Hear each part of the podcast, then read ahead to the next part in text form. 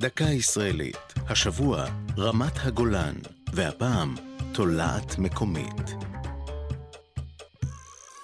כל ילד וילדה לומדים לזהות את הנשרים ואת הזאבים כבעלי חיים ישראליים, אך כנראה מעולם לא שמעו את שמה של אחת החיות היחידות שעצם שמה מעיד על ישראליותה, דוגזיה גולניקה, כלומר, הדוגזיה הגולנית. ב-1974, במסגרת סקר זואולוגי במעיינות בניאס ודן, אספה החוקרת דוקטור הת'ר ברומלי מהאוניברסיטה העברית מספר פרטים של תולעים שטוחות. אורכן נע בין 13 ל-22 מילימטרים וצבען חום. החוקרת זיהתה את התולעים, שנמצאו כמין מוכר, דוגזיה קרטיקה, אך בעקבות מחקר המשך שבוצע מספר שנים לאחר מכן, התברר שמדובר במין חדש לא מוכר למדע.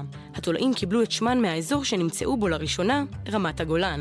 ככל הידוע עד כה, שני המעיינות הם בית הגידול היחיד בעולם שבו מתקיימת התולעת באופן טבעי, ושמה כאמור, דוגזיה גולניקה.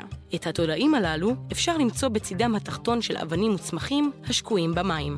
זו הייתה דקה ישראלית על רמת הגולן ותולעת מקומית. כתבה מיקה נחטיילר, ייעוץ הפרופסור אביטל גזית, עורך ליאור פרידמן.